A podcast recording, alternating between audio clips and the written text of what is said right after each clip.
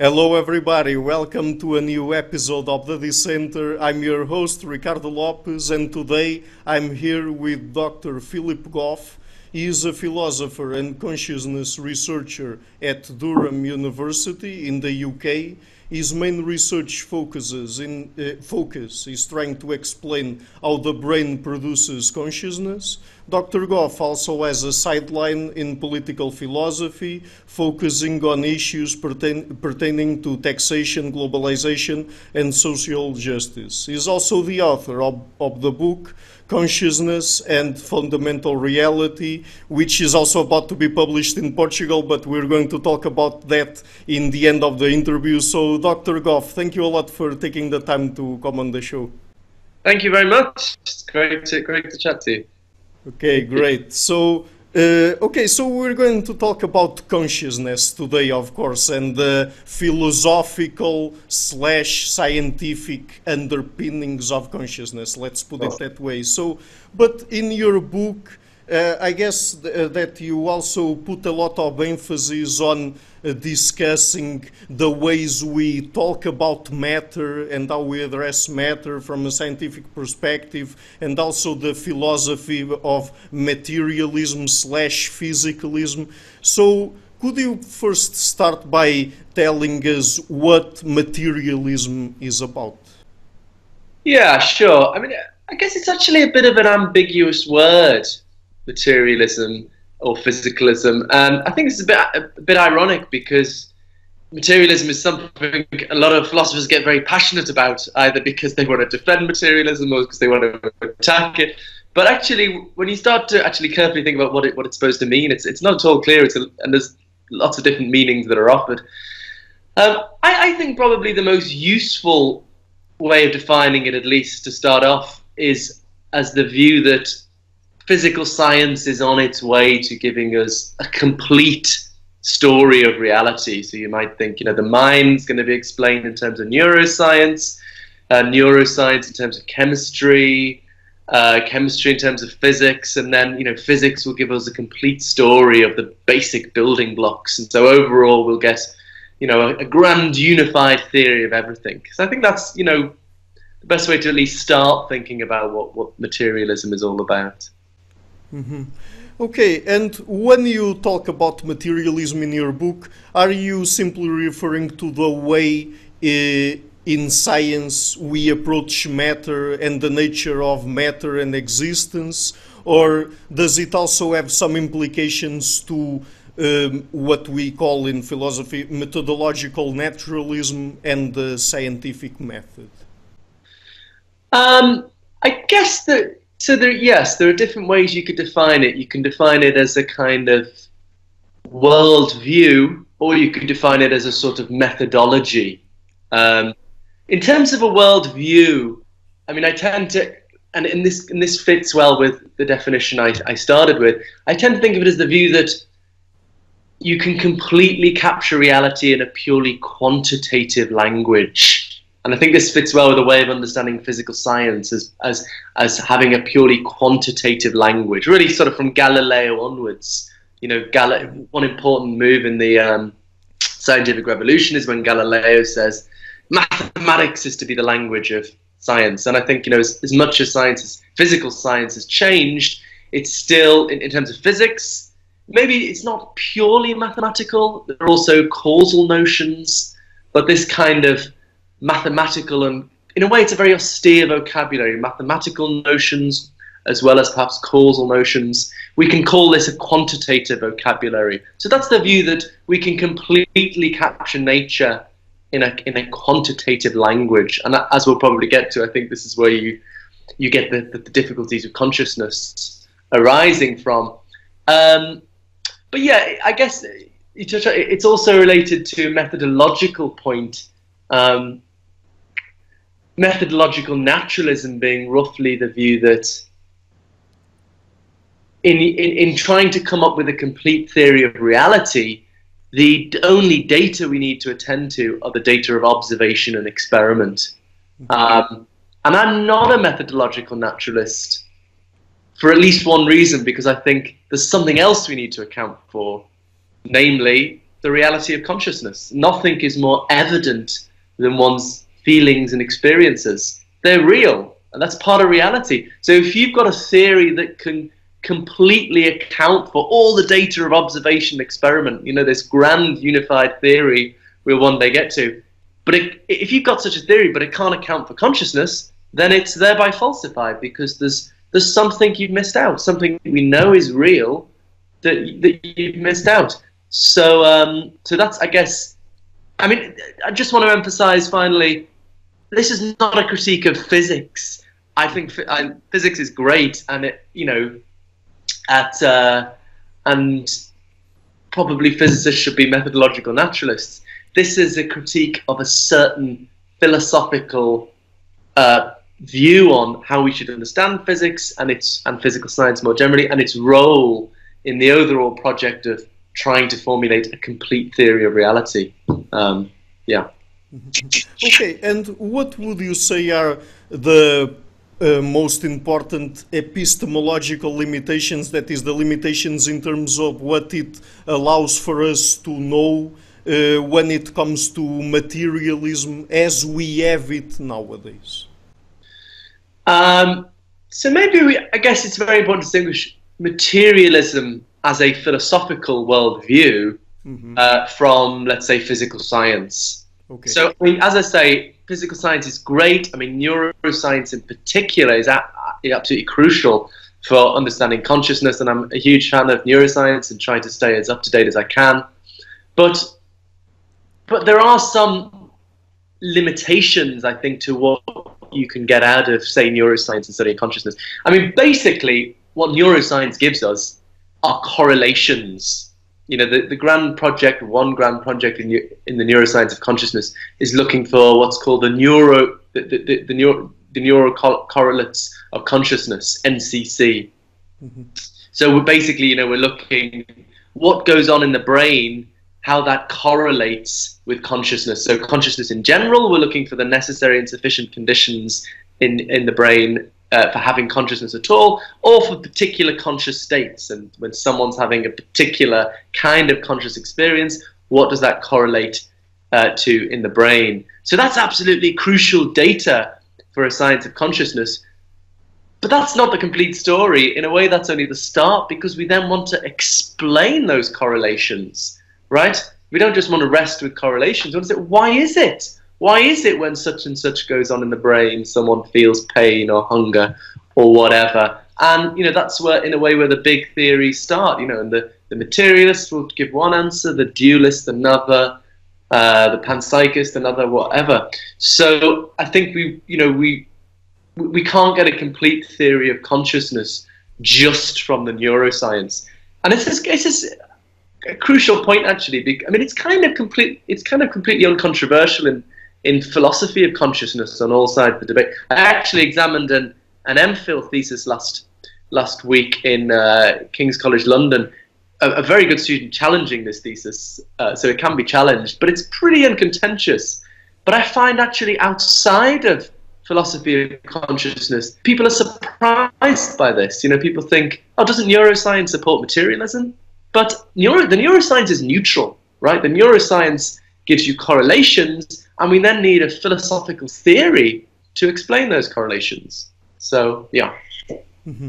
Okay, so that's what you mean when, at a certain point in your book, you say that physics only tell us about causal relationships, but nothing about the nature of the things that compose the universe. Is that what you mean by that? that? Um, it's a related point, I guess. Yeah. So then I, I, guess I was just speaking about neuroscience in relation to um, to to consciousness. But yeah, this this this broader point is, I guess, very important to um, the approach I take on on consciousness, and uh, and so so I think in in the public mind physics is giving us this complete description of the nature of space, time, and matter.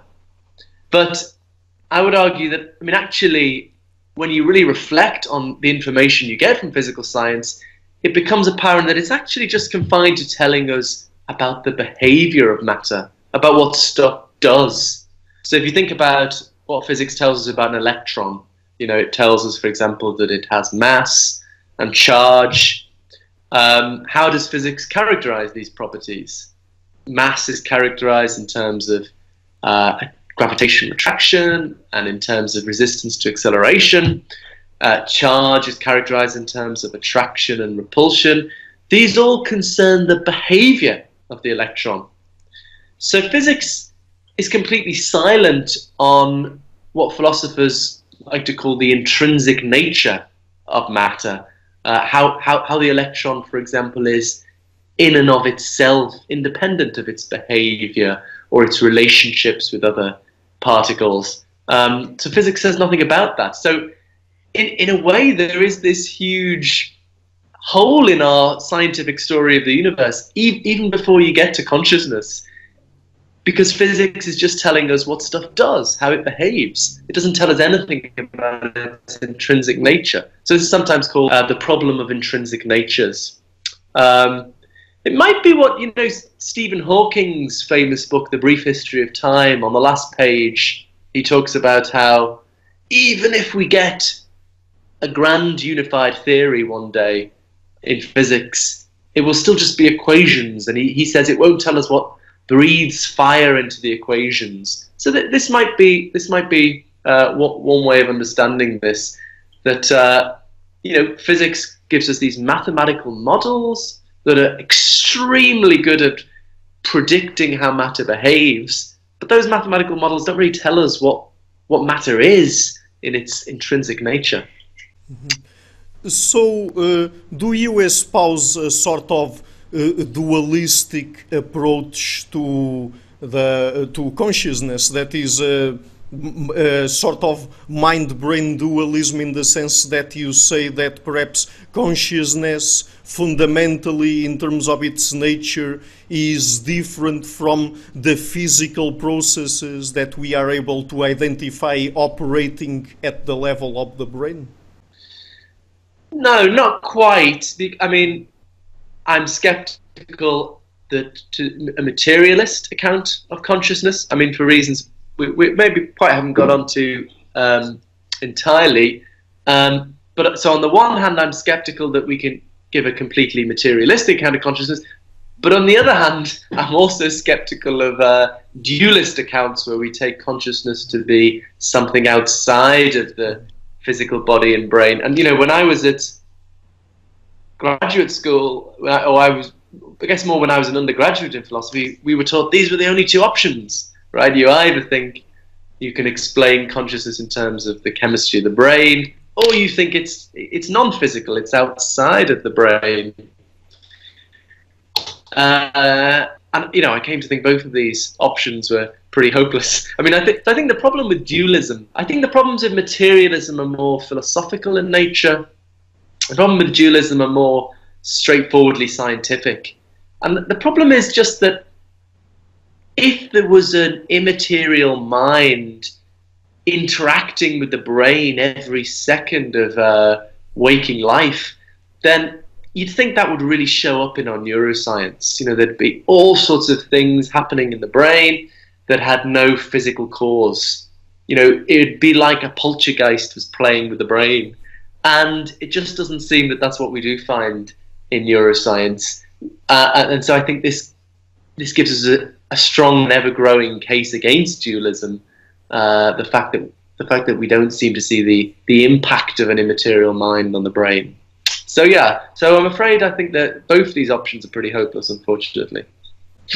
So would you say that the big problem here is the one about phenomenal consciousness, that is the part of consciousness that is related to uh, how we experience it? Absolutely, yeah, um, yeah, and I mean I think it's a huge debate, but the way I would put the core of the problem for materialism in terms in reference to consciousness is that as we've already discussed physical science works with a purely quantitative vocabulary whereas consciousness is an essentially qualitative phenomenon just in the sense that it involves qualities you know if you think about the blueness of a blue experience or the smell of coffee or the taste of mint. You, know, you can't capture these kind of qualities in the purely quantitative language of physical science. And so a purely quantitative description of the universe, of matter, of the brain, is always going to leave something out. It's always going to leave out these qualities that we, we know to be real from our own case. So yeah, that's the, that's I think the core of the difficulty. Mm-hmm. And does it matter here if we don't really perceive the world as it is? Like, for example, if what happens with us mentally and what we experience at a conscious level uh, would be simply the result of evolved mental mechanisms that we got from natural selection and that don't really correspond to something. Uh, I, am not sure if this is the correct way to put it, but something real. Yeah. Um, well, it depends what you mean. If you if you're thinking in terms of do we perceive the external world as as it really is? Um, I mean, I'm I, I, I'm pretty sure we don't. I think the way we see colours are not are not really out there in the world in the way we experience them to be. You know, it seems to me that there's a, a reddish color on the surface of the box of tea bags in front of me. Um, I don't think there really is such a reddish quality out there in the world. This is, as you say, is something a kind of experience, a kind of way that natural selection has found it useful to indicate to me features of the environment, and I don't think we need to think those features are really there. But I suppose there's a more radical position um, defended, for example, by Keith Frankish, who I, I noticed you ha- had on a previous episode, that actually consciousness itself, the qualities I've just been talking about, the qualities in our experience, or the qualities that seem to characterize our experience, like what it's like to see red, what it's like to feel pain, uh, these qualities that seem to be immediately present in our experience. Uh, someone like Keith Frankish would say, actually, they don't exist. Evolution has created us to think there are uh, qualities of experience when, actually that they don't exist at all. So I mean that's a much more radical position, um, and that I mean that if if you were to accept Keith Frankish's view, yes, you, would avoid all the problems of consciousness that I worry about, you know, in one go, and um, and it's a very it's a fascinating position. I suppose I have a number of reasons for not ultimately embracing it. I mean, I mean, one, I just feel that the reality of one's own consciousness is is more it, is better known than anything else. Is better known than any fact about the external world. Perhaps you don't know anything for certain, but the reality, say, of my own pain, if I'm in agony, the reality of that pain, that feeling of pain, seems better known to me than you know that there's a table in front of me. Um, and so I think Descartes was right in precisely this point, although wrong in, in many other respects. Um, also, I think you know, I think all knowledge of, of the world comes through consciousness. You know, I think we only know about electrons because of our experience of uh, things in cloud chambers, or you know, we only know any scientific data through our conscious experience of the results of experiments. Uh, and so, you know, all, all knowledge of the world is mediated through experience. So the idea that we could have empirical knowledge that consciousness doesn't exist seems to me sort of self-defeating. It's like you know, uh, believing someone when they tell you they never tell the truth. There's something kind of self-defeating about that. And, and also, just finally, I think there are other options which which we might get onto. I think there are ways of um, preserving the the reality of consciousness as it ordinarily seems to be, and making that consistent with everything we know scientifically about the world. So I think you know we don't need to go the um, the route of the Keith Frankish position of thinking consciousness is an illusion, um, at least not yet. okay, okay. So, but I also asked you that because I mean, isn't it also the case that uh, on the other hand, we also seem to have some intuitions, and since we talk about consciousness here, uh, intuitions that derive from our theory of mind about how our minds and the minds of other people work, and perhaps we attribute certain beliefs and certain properties to our minds and the minds of other people that when we put people through experiments done, for example, in experimental psychology, cognitive psychology, and other areas of the cognitive sciences, it seems that people really fail to properly identify what happens in their mind. So, would that be relevant here?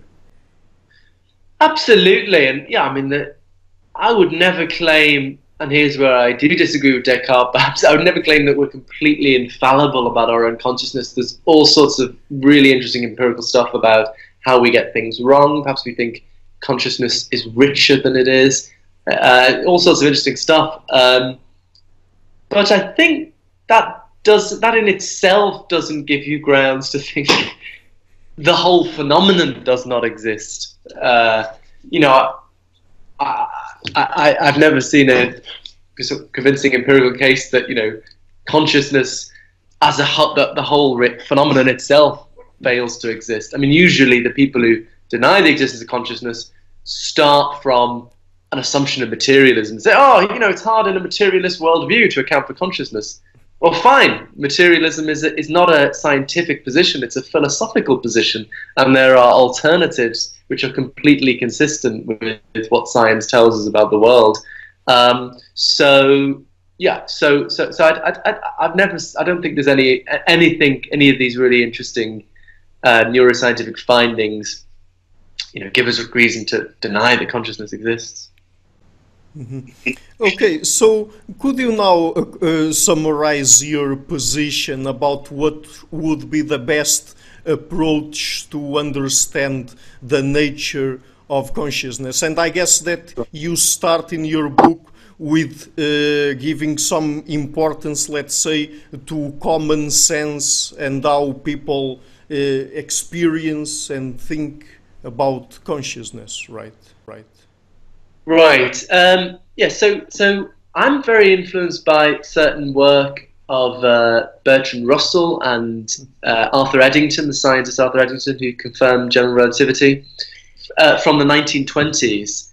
Certain work which is kind of completely forgotten about for a very long time, um, but has recently been rediscovered in academic philosophy and is causing a lot of excitement. I, so I'm inclined to think these guys did for consciousness science in the 1920s what Darwin did for the science of life. And it, you know, for various historical reasons, it got sort of forgotten about for a long time. But it's recently been rediscovered, leading to a view that's become known as Russellian monism in, in the academic uh, community. But anyway, I think the essential insight of this approach is to, is to bring together um, two problems so one we've already talked about, the problem of intrinsic natures. You know, the problem that physical science just tells us about the behavior of matter, it doesn't tell us about its intrinsic nature. Mm-hmm. And then the other is the problem of consciousness. You know, we, so we can roughly think of the problem of consciousness as the problem of how we how we fit consciousness into our scientific story of the world. You know, we know it's real, it must be fitted in somehow, but it seems really hard to do that. You know, it doesn't seem to fit in our standard scientific picture of the world uh, because it seems qualitative rather than quantitative, as we discussed. But then, if you if you put it outside of the physical world, you know, you get these empirical problems which we discussed. So it's hard to find a place for it. It's hard to integrate it into our scientific picture. Uh, so anyway, so the, this Russell Eddington insight is to bring both of these together, right? So the problem of intrinsic natures is you know, we've got this huge hole in our scientific story. The problem of consciousness is we need a place for consciousness. So the solution to both is put consciousness in the hole. Right? So roughly the idea is, you know, there's just matter. This is not dualism. There's nothing supernatural. There's just material stuff, physical properties. Uh, Physics describes them, as it were, from the outside in terms of what they of what they do. Physics describes matter in terms of what it does, but in terms of its intrinsic nature, its intrinsic nature is constituted of forms of consciousness. So this is a beautifully simple, parsimonious, elegant way of integrating conscious physical picture of the world. Sorry to bleep them, and one that's completely consistent with everything we know scientifically. Um, so, so, so this is the, the, broad approach, sometimes known as Russellian monism. And the way I've just described it is in its kind of panpsychist form. Uh, you know, and it seems that there are still unfortunate cultural connotations with panpsychism. You know, people are just, you know, it's getting taken a lot more seriously, both in in philosophy and um, and neuroscience to an extent. But some people still find it just silly or something. But I think you know these are just cultural associations, and we should judge a view by its explanatory power. And what what this Russell Eddington panpsychism allows us to do is to integrate consciousness into our scientific story in a way that doesn't interfere with anything scientists tell us. You know, it's it's brilliant. So uh, forget the kind of unfortunate new age connotations, and you know, it solves all the problems. Mm-hmm. But uh, in terms of panpsychism, uh, wouldn't it uh, wouldn't it demand that um, th there would be a different kind of constituent or property of matter for, for, for it to have some sort of uh, consciousness uh, property to it. I, am not sure if I'm being clear here or not, but I guess that these these are very complicated mm, subjects. So. Yeah, no, it's a good point. So I think when people first hear about panpsychism, they often interpret it dualistically, and I, I, think maybe that's what you're pointing to. So people think, okay, so the ele- the thought is that the electrons has the electron has its physical properties like mass and charge and spin, and its consciousness properties, right? And that would be dualism, and I think that would have all the same problems dualism faces. But that's not the view, right? The view is um, mass, spin, and charge. The physical properties are forms of consciousness, right? There aren't two kinds of properties. Those very there's just one set of properties. The properties physicists talk about, mass, spin, and charge, for example, Physics characterizes what they do. Physics tells us what they do, how they behave, really useful information, but it doesn't tell us what they are in their intrinsic nature. And in their intrinsic nature, the view is they are forms of consciousness. So you've got to really appreciate that this is radically non dualistic. Um, there's just the subject matter of physics, but there's more to physical properties than physics tells us about. Physics tells us what they do, it doesn't tell us what they are. So that's there was a, there was oh what's her name? Oh, my mind's gone blank now. There was a big Twitter argument that I was partly involved in. A um, a physicist whose name escapes me right now, who said, "Oh, this panpsychism is ridiculous because there's there's no empirical evidence of these non-physical properties." But this is just not to not to really understand that the form of panpsychism, which is now getting taken very seriously, in contemporary academic philosophy. It's not the view that there are these extra non physical properties, it's an interpretation of what's going on in physics. It's, those physical properties are forms of consciousness. And then that, that worry about seeing the impact of extra non physical properties just evaporates.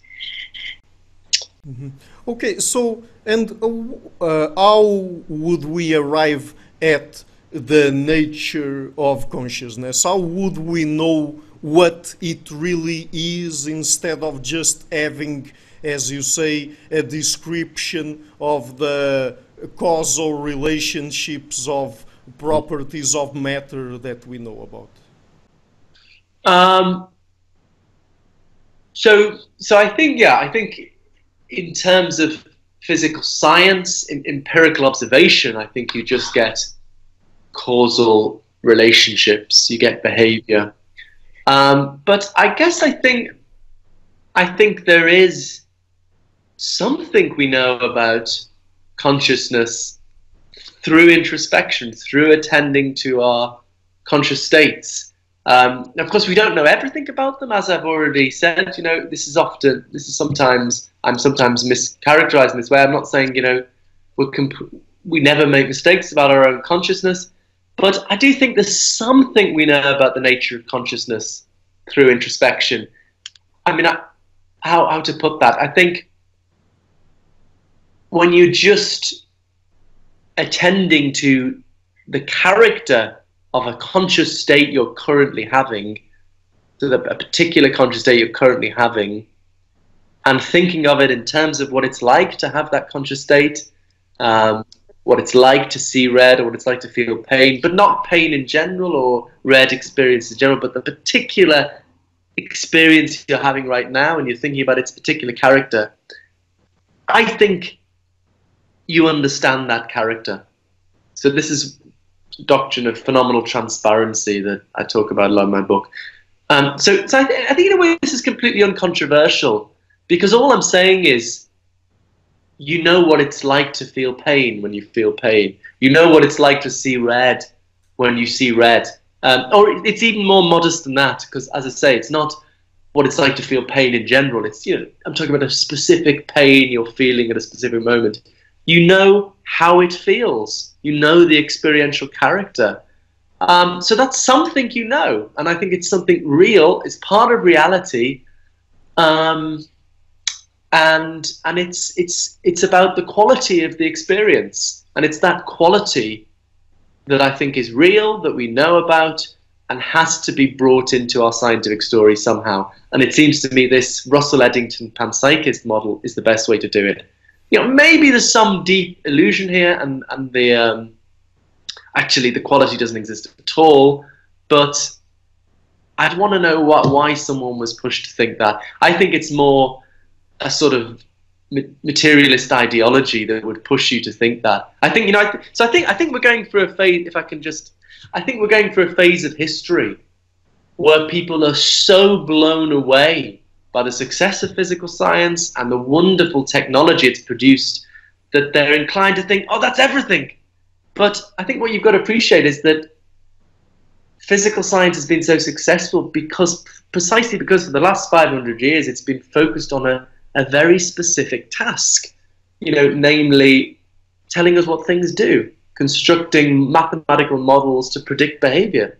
You know, and the fact that it's been very successful at doing that doesn't give us any reason to think it's very successful at you know capturing the subjective qualities of experience. It's never been trying to do that. And you know, actually, my new book is called Galileo's Error because you know Galileo is quite explicit about this. He he starts off the scientific revolution or an important phase of it by saying consciousness, the qualities of consciousness, they're in the soul. You know, they're outside of science. Just focus on the quantitative stuff you can capture mathematically. Um, and that's gone really well, but it was only ever intended as a limited project, right? The fact that you know the fact that it's gone well when we ignore consciousness and focus on this narrow task of predicting behavior doesn't mean it's going to explain consciousness, and it doesn't mean it's consciousness doesn't exist. So I think I think there are there's mistaken thought about the what what morals to draw from the, the success of physical science, which is a wonderful thing, but you know, I think people are drawing the wrong lesson from it. Yeah. Yes, but when it comes to consciousness and to the qualities of experience that humans and other beings have, isn't it also the case that we have a huge obstacle in terms of there being a lot of inter-individual variability in terms of how people experience things, even things like pain and color and so on. I, I mean, uh, is there any way for us to be sure that my experience of pain, uh, and it doesn't matter what kind of pain it is, is exactly the same yeah. as yours, for example? These are, these are very, very deep difficulties that you're pointing to. And there's a great paper, an old paper now by Ned Block called The Even Harder Problem of Consciousness. And what he focuses on there is, you know, so suppose you get these neural correlates um, of human pain. He says, well, how, how, do you know whether it's uh, it's the specific neurophysiological state that's correlated, or that it's some broader behavioral functioning property. It looks like there's going to be both two properties correlated. How do you know which one is the is the relevant one for consciousness? Um, so it's one way in which it looks like perhaps the data of consciousness are underdetermined. Um, you know, the, I mean, the, the, core of the problem here is consciousness is unobservable. You can't look inside someone's head and see their feelings and experiences. If you were just a pure methodological naturalist, then there is no hard problem of consciousness because we, we can't see consciousness, so it's not something we need to account for. I think there's a lot of confusion actually. I mean, Daniel Dennett is wonderfully consistent on this. He's, he doesn't think there is a datum of consciousness. There isn't a heart. But there's a lot of people who think of themselves as methodological naturalists. You know that we just need to account for data observation and and sorry, observation experiment, but also think there's a hard problem of consciousness. And I, I mean, I think that's really confused because you only think there's a hard problem of consciousness if you think there's this unobservable datum, namely consciousness, that needs to be accounted for. You know, so we don't know about consciousness through third-person observation. We know about it through being immediately aware of our own feelings and experiences. And this is another way of seeing actually why it's so different to other scientific problems. You know, of course, physics is well used to unobservables, but it only work it only appeals to unobservables in the postulations. You postulate unobservable entities to account for the data of observation. But with consciousness, the datum is unobservable. The thing to be explained is unobservable. Right. So there's a you know there's a huge issue, and it's this is what you know the the science of consciousness is in many ways harder, and it's such early days, and it's in many ways harder than other scientific domains. Um, maybe human beings will never be able to fill in all the details. Who knows? I'm, I mean, I'm not being defeatist. Uh, but I mean, this is for, for, anyone, whether you're a materialist, a dualist, panpsychist, whatever. There are these deep inherent difficulties a problem of consciousness.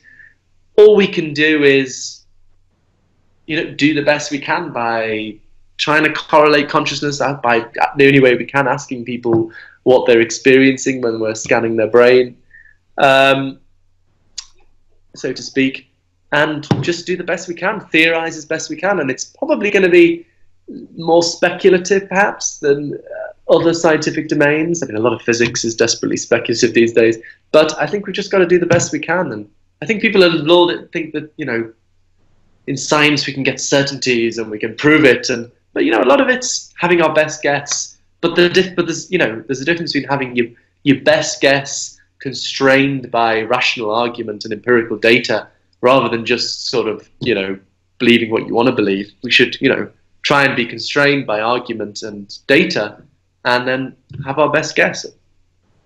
Mm-hmm. Yes, but I, I, mean, we're talking about consciousness and it is a mental process, and so it also falls under the rubric of disciplines like, for example, psychology. But when it comes to certain very specific mental processes, like, I don't know, for example, the emotions, I mean, we don't have also direct access yeah. to an emotion, yeah. but I mean, uh, through data coming from, uh, for example, experimental psychology, cognitive psychology, evolutionary psychology, and things like that, we are able to understand uh, by observing people's behavior and by having an evolutionary rationale as to why that particular kind of emotion might have evolved and what sorts of problems it evolved to solve and things like that, and then adding genetics and endocrinology and neuroscience and things like that, mm-hmm. we are able to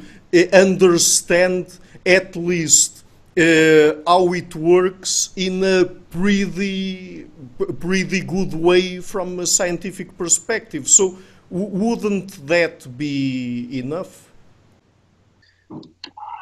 I, I, don't disagree with anything you said until maybe the last sentence. oh, okay, okay. Yeah, I mean, look, it depends what you want to do. There's when we talk about scientific study of consciousness, that can mean lots of different things. It could mean, you know, trying to understand human psychology or animal psychology and um, trying to give evolutionary reasons for why why we have the kind of mental lives we do, and uh, and the kind of methodologies you pointed to are all really important in in, in these different tasks.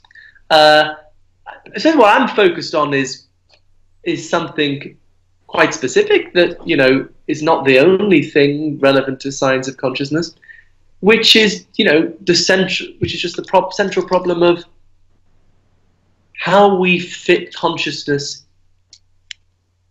into our theory of reality. I mean, I guess it's a question: why does consciousness exist? Um, and that, you know, I take consciousness to be the reality of consciousness to be a datum in its own right over and above the data of observation and experiments, as I've already said. You know, if we if you if you can account for all the, the data of third person observation experiments, your job isn't finished because we know that feelings or experiences are real. You know that when you when you feel pain, you know it's real. So that's part of reality that must be accommodated in our complete theory of reality. So I suppose I'm, I'm a philosopher, I'm a metaphysician, I'm interested in the task of giving a complete theory of reality, and I'm interested in how consciousness, the need to accommodate consciousness, affects that project of what our complete theory of reality looks like. I actually think it's it's hugely neglected in what we call metaph- metaphysics more generally. So metaphysics being the branch of philosophy that tries to give a complete theory of reality. Um, it's hugely neglected. I think it's the result of maybe everything's so specialized now, even branches of philosophy within philosophy. So, you know, and back in the day, people like great philosophers of the 20th century, like David Lewis and David Armstrong, had a very different view of consciousness to me, but they but they, they knew the philosophy of mind and they knew the metaphysics. Whereas these days, I think people are so specialized, and so you know, people working on metaphysics, uh, you know, hardly reflect on consciousness at all anyway, so so my the thing I want to press is it's a crucial datum, and so I'm not sure um, the kind of methodologies you're pointing towards, psychology and evolutionary psychology and so on, help much with with that task. Not that they're not important in many respects, but I, I don't think how they, they shed much light on that task. Mm-hmm. Unless you think unless you think there's a good argument for Keith Frankish style illusionism that consciousness doesn't exist, but I mean, we could, I, am kind of skeptical of that kind of argument. Mm-hmm. okay, but since with your approach we're trying to arrive at what consciousness is instead of how it works or the causal relationship, the physical causal relationships that we get in consciousness, let's say, uh, wouldn't it always have a, a sort of a, subjectivist or even perspectivist flavor to it because we're talking about the experience itself, let's say. Yeah, um, I wouldn't. I wouldn't say I'm talking about what consciousness is. So I, this is maybe a pedantic, but people often express the sort of stuff I do in that way. It's not. I mean, I think it's because people people often think, you know, we really understand what the brain is through neuroscience, and then and then there's this mysterious thing, consciousness, and what on earth is that? I actually think it's the other way around. I think we know what consciousness is by being conscious, at least to an extent. At least we know the character of our conscious experiences. We know what how it what it's like to feel pain, and it's matter that's the mysterious thing. Uh, for the reasons we've discussed, that physical science just tells us about its behavior, not its intrinsic nature. Um, so, so the, the task is really rather how does consciousness fit into reality? It's not so much what consciousness is, how it fits into reality. But anyway, that's a, that's a pedantic little point. But your broader point, yeah, in a way, it does make it subjective. It's not something. The reality of consciousness cannot be verified from the third person perspective. Uh, and this is why people like Daniel Dennett and Keith Frankish say, well, it's not real.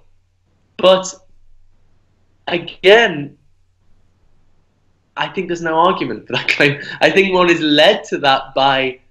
I think historians will look back at this funny period of history where, you know, people. I mean, I just think that the incredible technology that's come from physical science and the fact that it's brought such consensus it has a visceral effect on you. You think, oh my god, this is working.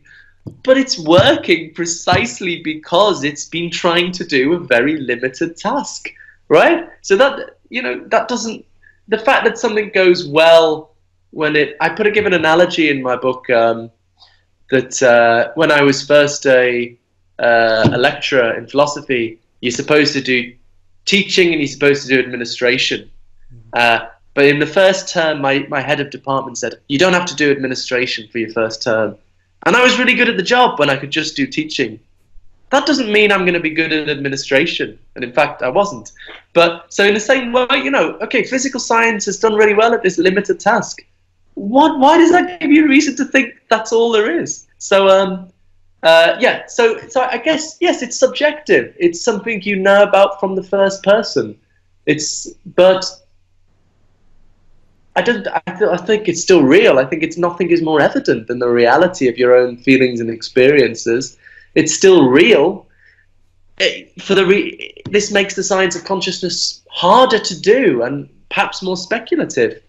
But that's you know that's the unfortunate nature of the human epistemic situation uh, we've got to deal with the human epistemic situation as we find it and try and, as I say, have our best guess at what reality is like given our frail resources. But we can't just pretend some of the things don't exist because it makes life easier. I mean, I guess that's how I interpret Daniel Dennett. Life is easier if we pretend consciousness doesn't exist. That's uh, that's not the way to do things. We need to face up to these difficulties. Yeah, yeah, yeah, but I mean, uh, it's also the case that when people start thinking about these kinds of things and what they are and how they work and what is it uh, their nature and things like that, I mean, most people uh, uh go about their days and don't really care about thinking if what is consciousness and if it exists or not, and if it yep. exists, what it's what is its nature and things like that. But when we really get into trying to understand uh, what it is and how we can uh, prove that it exists or not. I, I mean, perhaps there, there's where we get into these issues, right? Yeah, yeah. I mean, look, I'm not saying everyone has to do this, or it's the it's the only important thing, or it's. Uh, um, I guess I think I think it's it's worth it's something human beings want. Uh, some human beings want to do is to try and formulate a complete theory of reality. I think that's worth doing, and if we want to do that, we've got to account for everything, everything that's real, and consciousness seems to be real. Maybe it's not. You know, maybe it's who knows? Who knows anything for certain? But I feel more confident that my consciousness exists than, than that the physical world exists because that seems to me more removed from the immediate reality of my own consciousness. So, um, um, and you know, theories of consciousness, you know, they, things do have all kinds of unexpected practical implications. I mean, one's theory of consciousness might affect how you think about the neural correlates, which might affect things like, you know, how we know whether coma patients are conscious or not. So, I mean, there are practical spin offs that, that one mightn't expect. I, I, mean, I sort of think of it a little bit like um, different interpretations of quantum mechanics. That, you know, we've got the, you know, quantum mechanics is this, um, you know, is mathematical theory that's incredibly well um, confirmed experimentally, but then no one knows what the hell it implies about reality. So we have different interpretations, and it's kind of speculative trying to decide between them. So I sort of think that's that's the same with um, with theories of consciousness. We've got the neuroscientific data, the correlations, which which we can to some extent at least independently confirm. At least if we if we think we can rely on what people say about their own consciousness. Um, but then but then that that leaves open all the different theories of why those correlations obtain, and deciding amongst them physicalism, dualism, panpsychism is going to be to some extent speculative, and but people are curious and they want to know and they want to have a guess, an informed guess at what which view is most likely to be true, and I think that's a worthwhile project. Mm-hmm. Yes, and it's interesting that at a certain point there you said something along along the lines of, "Oh, I'm more sure that consciousness exists than even the outside world." Let's put yeah. it that way. But do you say that because, uh, from a certain perspective, it's also the case that even what we are able to do scientifically is always limited by our uh, epistemological tools. That is our human epistemological tools the uh, what the the cognitive tools that we have at our disposal to approach the world. Yeah i mean it's a familiar problem in philosophy how we can't even prove that there's an external world how do we know we're not in the matrix kant thought this was the greatest scandal of philosophy that you couldn't prove um, I mean, a slightly less familiar issue is how we know that the future will resemble the past. Induction, that induction, inductive inferences are going to be maintained, which science is reliant on, right? We, we make inductive inferences from a limited sample to a broader sample. We assume that the laws of nature are going to continue as they are and that they're the same in all parts of the universe you know, don't know that for sure. You know, it could be that the laws of nature come in epochs, and we're about to go through an epoch change, and everything's going to go. So there's all sorts of assumptions we have to make, and this is all of science is incredibly uncertain.